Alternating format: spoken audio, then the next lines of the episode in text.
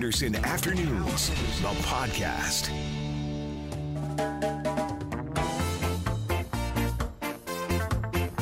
Hello and welcome to the podcast. Coming up, Rodney Bodner. He's a paramedic, but he's also a filmmaker. We'll talk to him about his new documentary, Methamphetamine Community Under Siege. Dell Duffield's going to be on the podcast. He has played every golf course in the province of Manitoba, 131 of them. Amazing.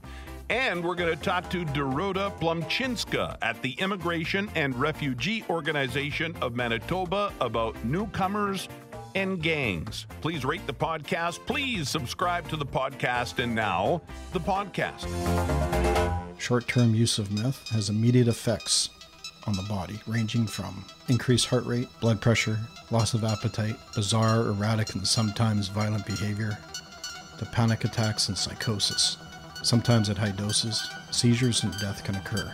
Long term exposure can lead to permanent damage to the brain, heart, lungs, liver, and kidneys. It takes its toll on your life. You lose everything so slowly, right? You think you got it together and you, you lose it slowly. That is from the new documentary Methamphetamine Community Under Siege. The man responsible for that documentary, Rodney Bodner, is in studio right now. Rodney, nice to meet you. Hi, thank you, Hal, for having me. Wow. I watched it this morning as I prepared for the show.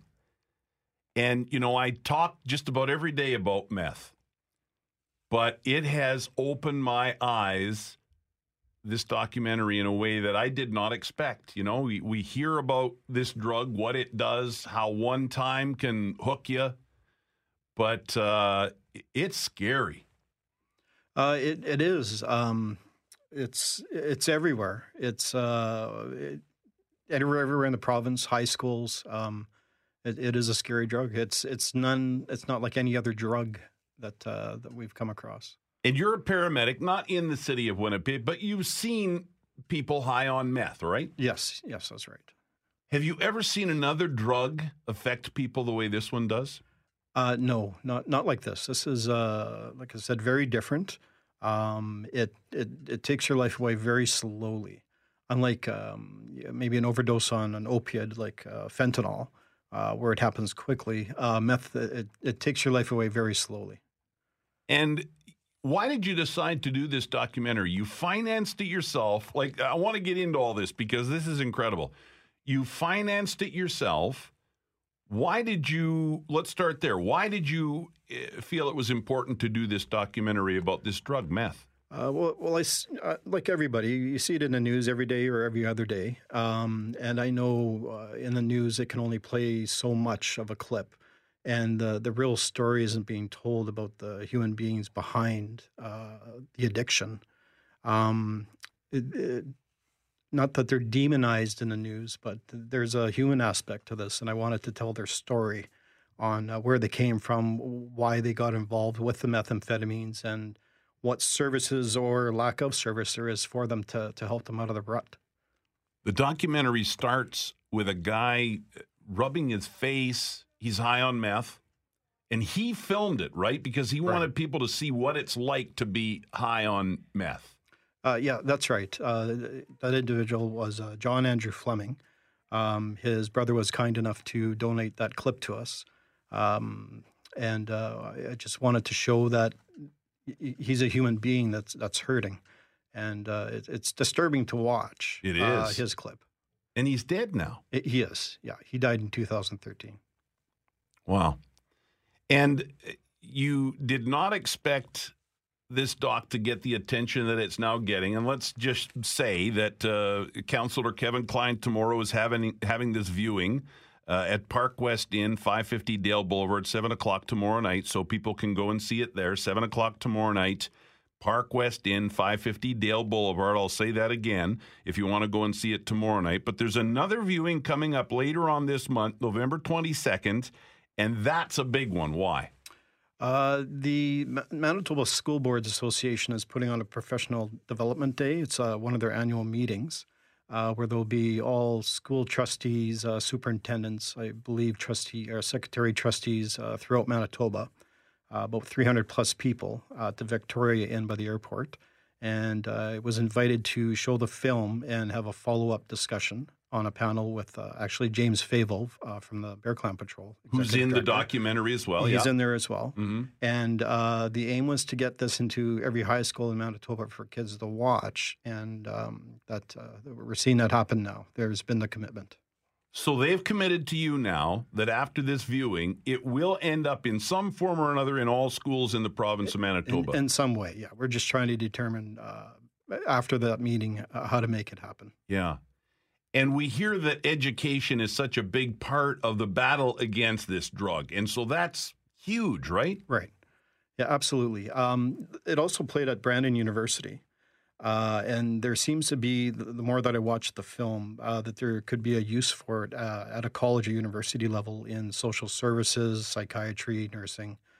Um, the things that are available to meth addicts or just ad- ad- addicts in general right now uh, is very short term. And uh, with methamphetamines, um, it's not so much the addiction that needs to be treated, other than it is the mental health that's behind it, the poverty that's behind it, uh, any trauma induced past that they have, uh, why they're turning to the drug um, in the first place.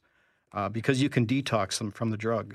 But once they're out of detox or, or their treatment uh, facility, they're going back to the same life they had and they're relapsing. And uh, there's an incredible stat in the documentary uh, regarding relapse. And your hope is to, because this is a Winnipeg and a Manitoba problem, but it's a problem we're seeing meth right across the country. And your hope is that it will be in schools across the country. Yeah, there's been a preliminary discussion about now uh, this uh, entering high schools across the country. Isn't that fantastic? And Amazon has picked it up, Uh, Amazon Prime uh, or Amazon Direct? I'm Yep. not sure which direction it'll go in yet. right? But yeah, yeah, that'll be uh, for January. Yeah. And you were telling me, I don't want to, you know, uh, out you too much here, but you were saying you embarked on this project, didn't really even fully understand how to use your iPhone, Yeah, booking crews, equipment, right, incredible. right. It, it- well, I started out with a, a short film, a five minute film I shot with Bear Clan Patrol. I wanted Yeah. to show the the viewer what it is they do exactly, Yeah. and it went on to win uh, three international filmmaking awards. Good for you. and uh, th- and then it just spiraled into this. Uh, this was completely unex- unexpected. yeah. And now you've got plans to do more documentaries. Yes, uh, this will tie into uh, two other ones that I, I plan on producing. Uh, it, starting in the spring on homelessness Mhm. from a human rights uh, violation perspective, Right. and following that on uh, mental health, uh, because all, all three subjects tie into one another. Sure. Yeah. Uh, listen, we talk about, you know, and you're on the front lines. You're a paramedic. So we talk about the people, the police and the paramedics out there dealing with this. But boy, I'll tell you, after watching this today, and again, I'll just tell you that at 7 o'clock tomorrow night at Park West Inn, 550 Dale Boulevard, you can see it there. And it sounds like it's going to be in classrooms and available on, on Amazon, some platform with Amazon. People should see this because I really do think it gives you a new understanding of this drug that we're talking about every day. Uh, absolutely. Um, it, the film definitely does not demonize anybody. Uh, it's showing the, the human part of, of this terrible addiction. Which sometimes does get lost in all this, right? Right, because Yeah. there's that backstory of why people are turning to this. There's Mhm. reasons for it, and uh, even when they they they go through detox, they're going back to the same situation that caused them to use use the drug. Mm-hmm. Well, congratulations, Rodney. It really is uh, the uh, you know, and I, I know you you started out doing it sort of on a shoestring budget, uh, but the the the rawness of it, uh, it's just really well done. I would not be surprised if it didn't go on to win awards. You mentioned your short one on Bear Clan. It, it really is uh, something that people should see, and so I, I really hope people get an opportunity to see it. The next opportunity is tomorrow night, Park West Inn, 550 Dale Boulevard. I'm going to say that a few more times because I really do think if people have, it's not even an hour, it's 45 or 48 minutes, right? Uh, yeah, it's 40, 47 minutes. Yeah. So if you have an hour, boy, I'll tell you, it- if you can't see it tomorrow night, see it at some point because it's it's really well done and it will give you a new and better understanding of this drug that we talk about every day. The documentary is called Methamphetamine: Community Under Siege. Rodney Bodner, he uh, Bodner, he is a paramedic, so he's on the front line seeing this. uh, but he's also a filmmaker, and you really should check this film out. And I'm really happy it's getting the attention it's getting. Thank you very much, Al. Thank you, Rodney. Joining us right now in studio, Dell Duffield. Dell, uh, Dell really uh, nice to meet you. Meet you too, Oh, Al. you know, let me turn your mic on. Nice to meet you. There, now you can say hi to everybody. I said nice to meet you, Al. Thank you. Thank you very Uh, much for thank you for coming in. So your friend Marilyn emailed me. Marilyn emailed me hal at cjob.com and she says, Hal, you got to have my friend Dell on. I said, well, what's he done? What's so impressive? She said, he has golfed every golf course in the province of Manitoba. Have you really? Yes, I have. I end up I, Wow. I end up I started out when I was in my early twenties. Some people invited me from our our church and invited me out to the Crescent Golf Course and Yeah. so I played nine holes and then a couple of weeks later I played Windsor, played eighteen and and that sort of started me off and Yeah. then and then a few years later I was listening to Red Alex. There is a CJOB connection to this story. I love this. So you're listening to Red Alex. He's getting ready re- to retire. Right. And he goes, I'm going to get a motorhome and I'm going to golf every golf course in Manitoba. Right. And you said, I said, well, that's good. I mean, I already golfed about 30, 40 golf courses at Yeah. that time. I didn't really know how many golf courses there were in Manitoba.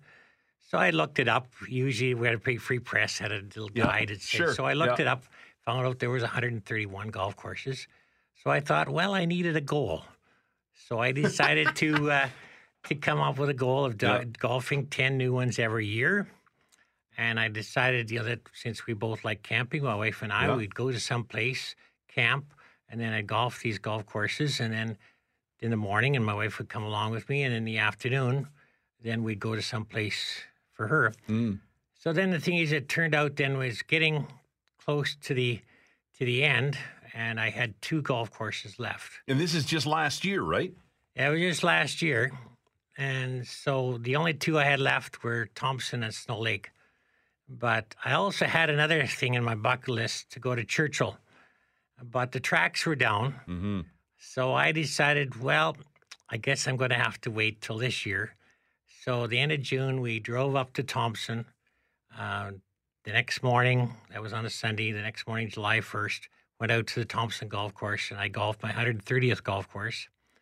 And then I we took the train to Churchill, came back on Friday, and then on Saturday morning we golfed, went to Snow Lake, and I golfed my 131st, and that was the that was all the golf courses in Manitoba, at least the public ones anyway. Yeah, and I'm going to put the word out right now. So there are some private golf courses out there mm-hmm.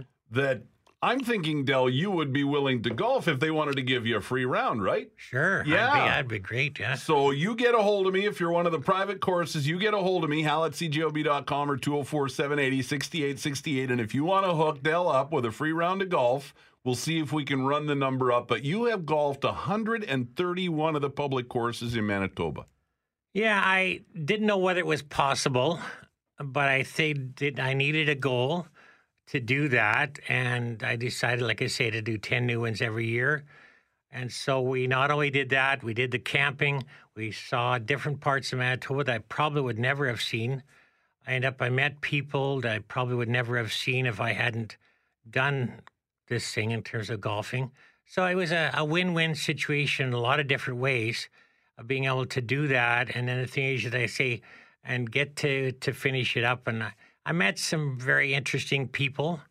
Uh, and I, you were asking me whether I had Yeah. some kind of a, a funny situation. I ended up. I remember when I was up in, I was in Lundar, and I was at up. I was, uh, I went. We went to this church on Sunday morning, and there was um, fellow came up and he introduced himself and he said, "What are you doing here?" I said, "Well, I said we're camping at the campground, provincial campground," and I said, "I'm going golfing." I said, "I golfed the Lundar course the day before," and he said, "Oh," he said, "I work there." He says, "I, you know," and I said, "Oh," and he says, "So," and I told him, I said, "Well, I have this goal of 131 golf courses," and at that time I golfed 111. So he said, "Oh, is that right?" He said, "He said so." He said, uh, "Anyway," he got up. I didn't realize he was leading the service that morning. He gets up and he says, "You know," he he looks out at his wife in the congregation and he looks over at me and he said, "You know," he said, "Dear," he said, "you thought I was crazy when I said I golfed 70 golf courses. we said I found out found somebody was even crazier than him and me.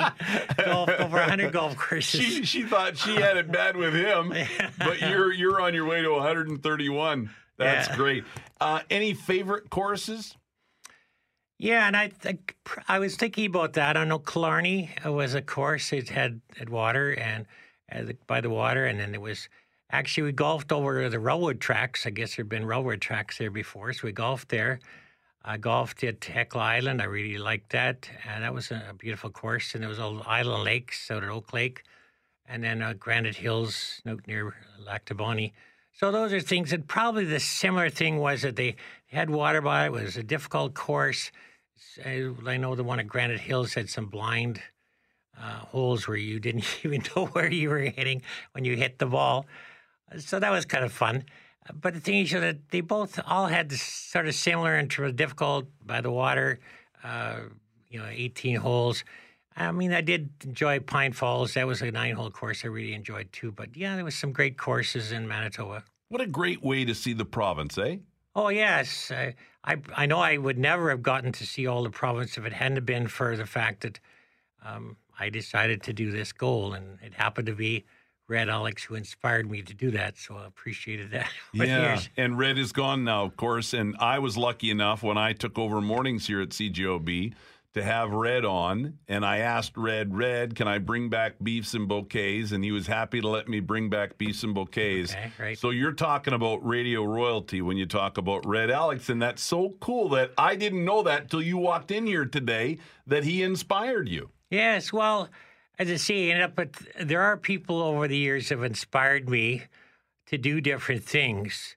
And I think the thing is that uh, when I look at people and I realize that there's there's different uh, things that inspire you to do what you need want to do in life. And I ran into a lady I'm involved in Toastmasters, and she ended up she told me she had a stroke five years ago, and and now she's able to speak clearly, Wow. no problem. And I thought there was another lady that inspired me, you know, to to realize that, well, you could have just given up. Yeah.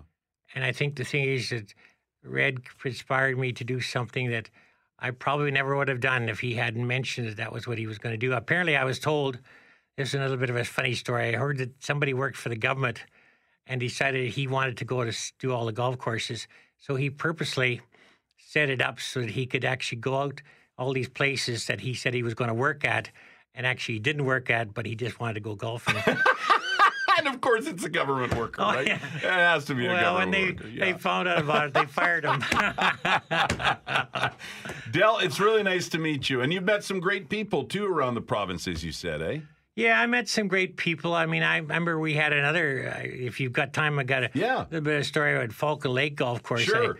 I, I ended up we were um, golfing with three other guys, and so we got to this one hole, and and I was about ready to hit hit the ball, and I saw this fox, gray fox, walking along the side of the, the fairway, and I thought, oh, well, no big deal. So anyway, so I, I hit my ball, and darn if this fox didn't run across the fairway, pick up my ball in his mouth, and walk, ran over to the, the side of the fairway and ran into the trees. Come on, really? Yeah. and I'm thinking, well, all three, all four of us stood there, we looking agape at each other. Did this really happen? And so, anyway, then uh, I thought, okay. So then the other guy, he got to get up, and then the fox came out of the, the trees and stood at the edge of the fairway. And we were thinking, well, I wonder if he's going to do the very same thing. Sure enough, this guy hit his ball. This fox ran out, picked up the ball, went back over to the fair side of the fairway, and stopped and dropped the ball. And then he turned and he looked at us. It's almost to say, well, oh, well, what are you going to do about that? Oh. So, and then we didn't know what to do. Do we didn't? Could we put that down as a lost ball? yeah, what do you do with that? I don't know. So anyway, but it was a it was a funny thing. I mean, Gee. and that was some of the things that uh, I Yeah. remembered over the years of being involved in different things and being involved with people that, uh, like I say, I've met people in our church that never would have met that Yeah. if it hadn't been for that. And But- kept you in good shape too. Eh? Oh, you yeah. got out and walked some rounds of golf. Well, that's right. I mean, the thing is that I end up, I got towards and I was starting to get maybe 12th, 13th hole where my back was starting to bother me, so I Yeah. started having to take a golf cart. But but no, I mean I, I still enjoy it. Uh, I don't hit the ball as I used to, but I still I'm now 70, and the thing is that so it's been in probably 45 to 50 years of golfing that it, to get the goal that I wanted to in terms of getting all the golf courses. So maybe people don't take that long. Maybe they take an hour, maybe take a week, make a month or a year, whatever things. But for me, it took me almost 50, 45 to 50 years in order to accomplish what I needed to do. Wow. And, and I so I, I realized that when people tell me, well, that, well, they can't get it done, I said, Yeah. well, I did. Yeah. So why and good for you. And Yeah. good for you. Yeah. Congratulations. I'm, I'm really happy that Marilyn emailed me about you, and it's a pleasure to meet you. And and now to find out that it was, uh, you know, radio royalty, CJOB's Red Alex years ago, who inspired you to golf every golf course in the province of Manitoba. I heard he was the number one DJ at that time, right? Oh, uh, Red was huge. I mean, on yes, so no doubt about that, and an incredible human being. Yeah, Right. incredible guy. Yeah. Yeah, I, was sorry that he, he ended up he passed away Yeah. before he finished his goal of doing Mhm. it. But yeah, as I say, but at least he inspired somebody else to do it. he did. And I, I've even had people tell me, "Did you really golf 131 golf courses?" And I said, "Well, I could show you Yeah. the, Yeah. guide." Uh, so it was it was kind of it was fun. Yeah. I mean, there were some courses that were really tough, hmm uh, you know, to to play on them. But at the same time, you know, that you just Yeah. you played and maybe you played maybe you had a few more extra Yeah, strokes than you sure. should have. But the thing is, Yeah. oh, I remember the one at Deloraine. I should tell you this story. Deloraine. Okay. I golfed this course. It was a nine-hole golf course. Got to golf on the first hole, and I saw this huge ramp right beside the first tee. I said to somebody, I said, "What is that for?"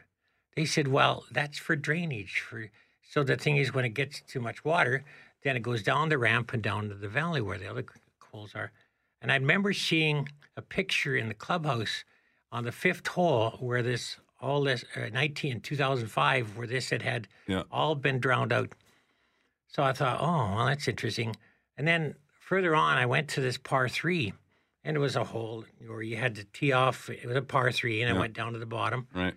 And I thought, okay, so I hit down there, and then I went to hit to the green. And I looked, and I couldn't believe it.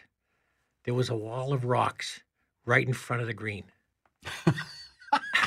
and I thought, how am I supposed to hit that? Natural hazard, I guess. I don't know, eh? So I took three or four shots before Yeah. I finally got it over the wall of rocks and onto the Wow. green. Wow. Uh, yeah, that was another uh, Yeah. funny story. That was, uh, uh, f- you know, so there was some fun times. And the thing is that, uh, and of course, you've sometimes you end up you played for different fundraisers Yep. and different things Mm-hmm. Yeah. you've done. different think events and charities and events stuff like sort of that. thing Yeah. Where you helped other people. right.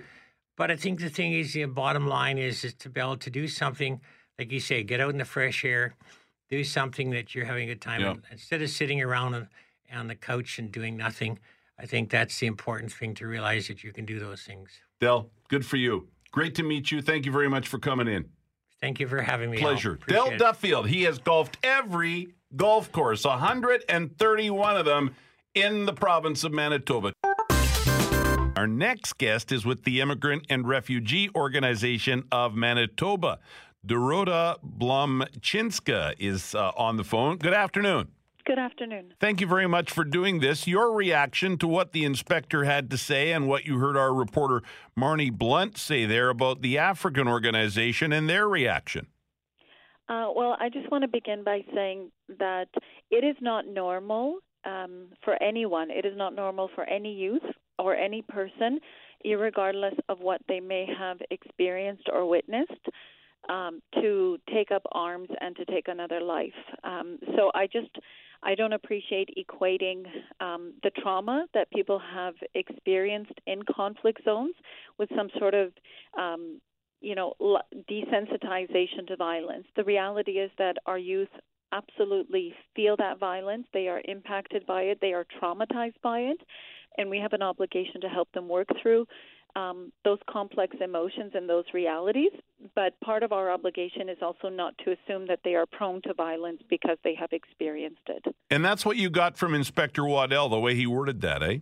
I did, yeah. I, Yeah. I just didn't appreciate it. Yeah, and uh, but he also said that uh, you know these gangs are preying on newcomers to our city and our province. Are you seeing that, Dorota? I think what I'm seeing is I'm seeing a lot of youth who desperately want to belong. And the reality is that our youth are living in households that live in tremendous poverty. And whether you're a newcomer or you're a mainstream Canadian youth or you're an Indigenous youth or, or any other young person that lives in poverty where you have to think about and struggle for your day to day existence, gangs are going to have an opportunity to pull you into a life that you don't want because the reality is that your basic necessities are not being provided for. And so we need to do something about the poverty. Uh, uh, is there anything else we can do? I mean, that's a big one, right? We, you know that as well as I Yeah. do. I mean, there's to be honest, there's a lot more that we need to do, and and I fundamentally don't believe that police enforcement and increased policing is going to help our communities. If we want to find a way to engage our youth, we need to have safe spaces. We need to have after-school programs. We need to have uh, inner city schools from elementary to middle to high schools that are open from 4 till 10 p.m. daily so that young people can go into safe spaces where they're going to be provided with a meal, where they're going to play basketball or play soccer, where they're going to get support doing homework, where they'll be engaged in the arts or other passion projects or their talents. The reality is, many of our young people in those critical hours have nowhere to go. And they have nowhere to go because within their own households, um, there's a great deal of trauma, there's a lot of isolation, there's a lot of fear and anxiety. And the gangs offer a peer network of people who have shared lived experience, who are willing to pull you in and not judge you for what you've gone through. We need to create those same conditions in healthy spaces. Essentially, create an alternative to the gangs, right? Exactly, absolutely. The reality is that a young person will either spend their evening with their soccer team, you know, on a soccer field, playing, practicing, competing, you know, eating pizza on the sideline. And if they're not doing that, they're going to spend the evening hanging out, playing, you know, chilling, eating whatever they can on the side, you know, of a back lane. The the act is the same, it's the location. Change the location, change the conditions, and all youth will be able to find success. Obviously, your organization, Dorota, and other organizations like uh, yours are working at this, doing the best you can. Somebody listening to the radio right now, what can I do? What can we do? Um, well, there's there's a lot of different things that we can do. So, for example, we offer nightly after-school programming. Many of the settlement organizations in the city and many inner-city uh, youth-serving organizations provide weekly um, and nightly programming, and all of them rely on volunteers. So the reality is, we need people coming in from different communities, from different social economic backgrounds, from different lived experiences, and having a vested interest in the well-being of our youth. Um, we need individuals to come in and to be able to offer their capacity when it comes to one on one support with homework, to offer their mentorship, to be able to help a young person imagine a different trajectory and a different future. Um, so we all need volunteers to help us with the work that we do. We also need more funding. That that is, you know, something that will be repeated by every single inner city organization is that we our capacity is always stretched and the need always exceeds what we're able to do um, and that we alone cannot do it which is why i said you know the schools need to be open in the evenings. We need community centers that are controlled by the city to be open in the evenings. So this requires you know the province and the education system the city and community services. This is a multi-level response that's going to create healthy safe and vibrant communities Dorota, you might not have liked the way Inspector Waddell said that or what he said, but you know what? I'm glad he did because we had a great conversation. This is an important subject, and I'm glad we were able to talk about it. Thank you. I agree. Thank you. Thank you, Dorota. Dorota uh, Blumczynska is with the Immigrant and Refugee Organization of Manitoba. We're talking about newcomers and gangs today here on CJOB. Hal Anderson Afternoons, the podcast, is available on Apple Podcasts, Google Podcasts, and anywhere you find your favorite podcasts.